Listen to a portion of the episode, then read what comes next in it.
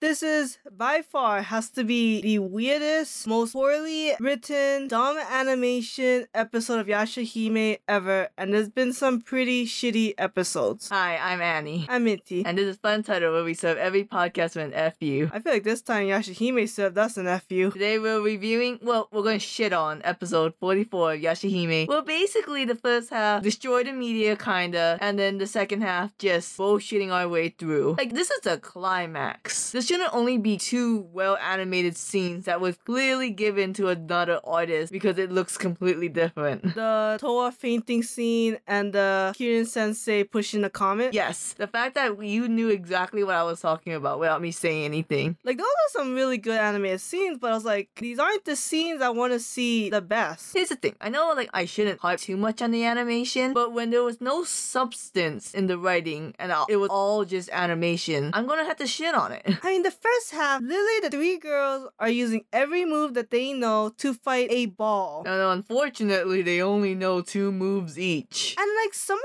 the moves, it's like it didn't even attack the ball. It just waved through the screen. And, you know, I'm gonna be honest, that ball, the Grim Comet, looked like a giant Captain Crunch cereal ball. It looked like a snot b- ball. I like my metaphor better. It's less disgusting and it has all the colors. But it was ugly. If you have a purple snot ball, call your doctors. There's a lot of blood in that ball. Well, here's what I don't get. So Toa was like, I'm gonna absorb the demon energy because Moroha's a scrub. Why couldn't she just use her best sword that she's always been using to absorb the energy? I have no idea. Every time Setsuna is worried about Toa, it just feels so unearned because I really think they should have grown together without the memories and then get really close with the memories instead of just we're kind of close but I still deny you being my sister to you're my sister. I'm gonna cry all the time you get hurt. And if you think about it, they only lost the first four years of the memory, which is like not much. I mean, I don't even know my first four years with you, and like, we're fine. I remember crying in preschool. You always cry in preschool. I'm sorry we turned you into a weird, whack preschool where they hit you every time you didn't know the alphabet. I shouldn't have to know the alphabet. The alphabet should just know me. Meanwhile, my preschool was great. I didn't know the letter Q, and no one cared. Well, you went to a special preschool, that's why.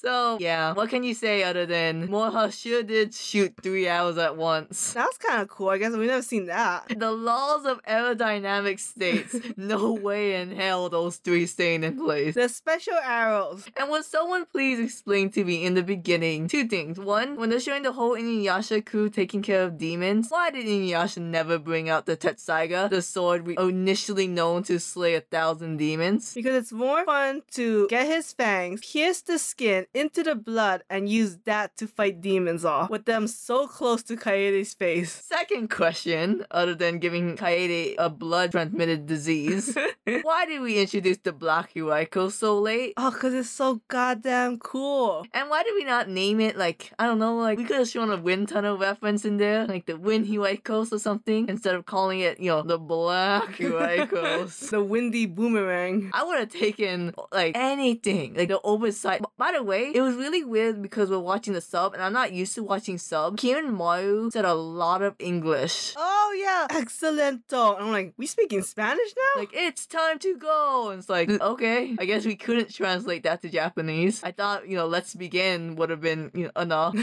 I guess he traveled the world so he knows English. I guess. I thought it was extremely shitty, by the way, when he was like, How's Rion, by the way? Because you guys mentioned her, not me. And the girls were like, Didn't you know she died? I mean, it's true. It's true, but you know, she's still kicking. See, this is the transition part that got really weird because one, he was like, he seemed like he was mad, but also like talking to them as if, oh, all right, cool, I'm just gonna keep going then. And then he was like, I'm gonna take the green comet, go to the feudal era, and destroy all demons. K, bye. And it took them forever to realize the problem with that plan. Like, he said that, and I was like, Oh, who's gonna say something? No, all right, it's just me then. Toa, you seem to like to talk out of turn. But I feel like you'd be the one to bring up that killing demons is not necessarily a good thing. Like, are they trying to explain why there are demons 500 years in the past but not in the future? Oh, I, I made like a game theory that makes so much sense. So initially, I didn't know why demons was coming out of the comet, and you know, to be honest, I don't know where this comet came from. And then like demons came popping out, and then Kieran Sensei, Yeah. he said, "Oh, you guys won't know how to use this sword because you're from Earth." And I'm like, I put the pieces together. Demons are from space, and at the end of Yashihime, they're going to go back into space. Futurama having a reboot in 2023 is no surprise when shows like Yashahime are taking inspiration from its season finales. Looks like Inuyasha is going to go replace Bender. Someone put a tin hat on the demons you want to save because that's the only way you can save them.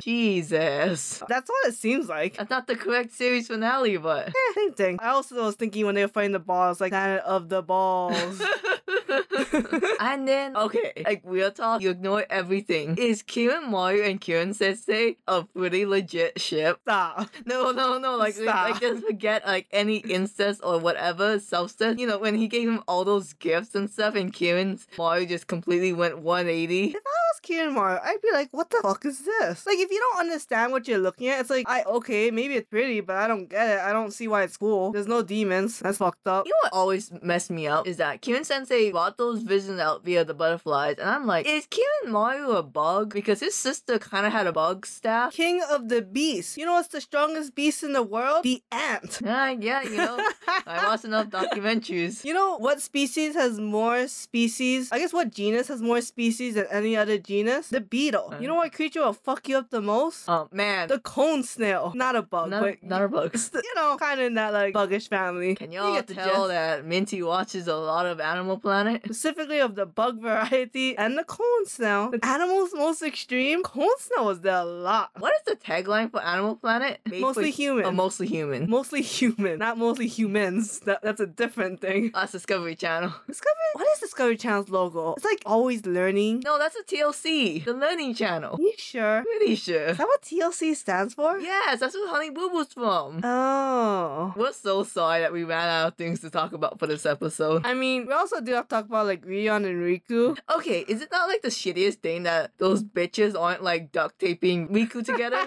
he is bleeding out. Or at least stick some like mud, leaves, and spit into the hole. I feel like I would be very surprised if Yashahime got season three after this. I, I mean, okay, if we're on episode 44, I assume there's only like four more episodes after this. Yeah, I don't- maybe they're gonna do like fun family stuff. That'd be cute. that'd be cute. We'll suffer through two seasons for the cute season to finally happen. I don't even need a fucking plot. Just go week by week, monster by monster. Slice of life, this anime, baby. romance, comedy, To no be drama. Fair, it would fit the budget better because they clearly don't have enough money for the action scene. When Kieran Moore, God, fuck me, when Kieran Sensei was holding back the comet from hitting the girls, I was like, one, that comet came in way too fast. Two, is there no other buildings that's nearly as tall that's going to get destroyed by this? And three, he's literally just standing there. I couldn't stand how powerful Kirin Sensei was. I just feel like he could have just done the whole thing himself. You know why, right? He's the right arm. Kieran Moore uses the right arm the most. why do you make it a jacking off motion? Because we never saw his wife. it is true, and he is populating without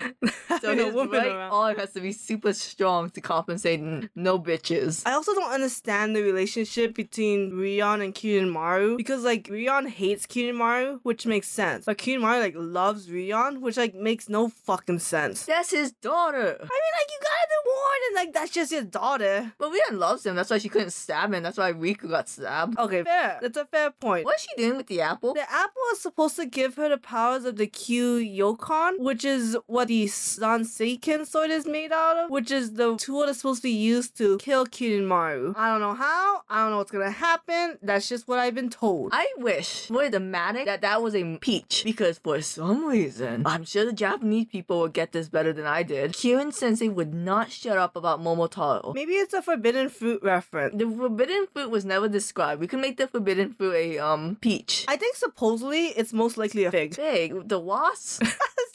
the first thing you think of when I say fig. Get out, Fig Newton. Also, I think it's a moth. A mo- I'm pretty sure it's a wasp. We- We'll look it up later. I mean, yeah. Okay. You'll know who won the argument because there'll be a little insect in the corner. Bullsh fucking shit. I was gonna say something so fucking inspirational, but you made me lose my train of thought. it was like the one saving grace of this damn podcast. I thought you were gonna say so fucking ancestral between Kirinmaru and Kirin Sensei. Which I guess technically is not ancestral, it's just self love. Which is what we're always trying to promote here on on the title.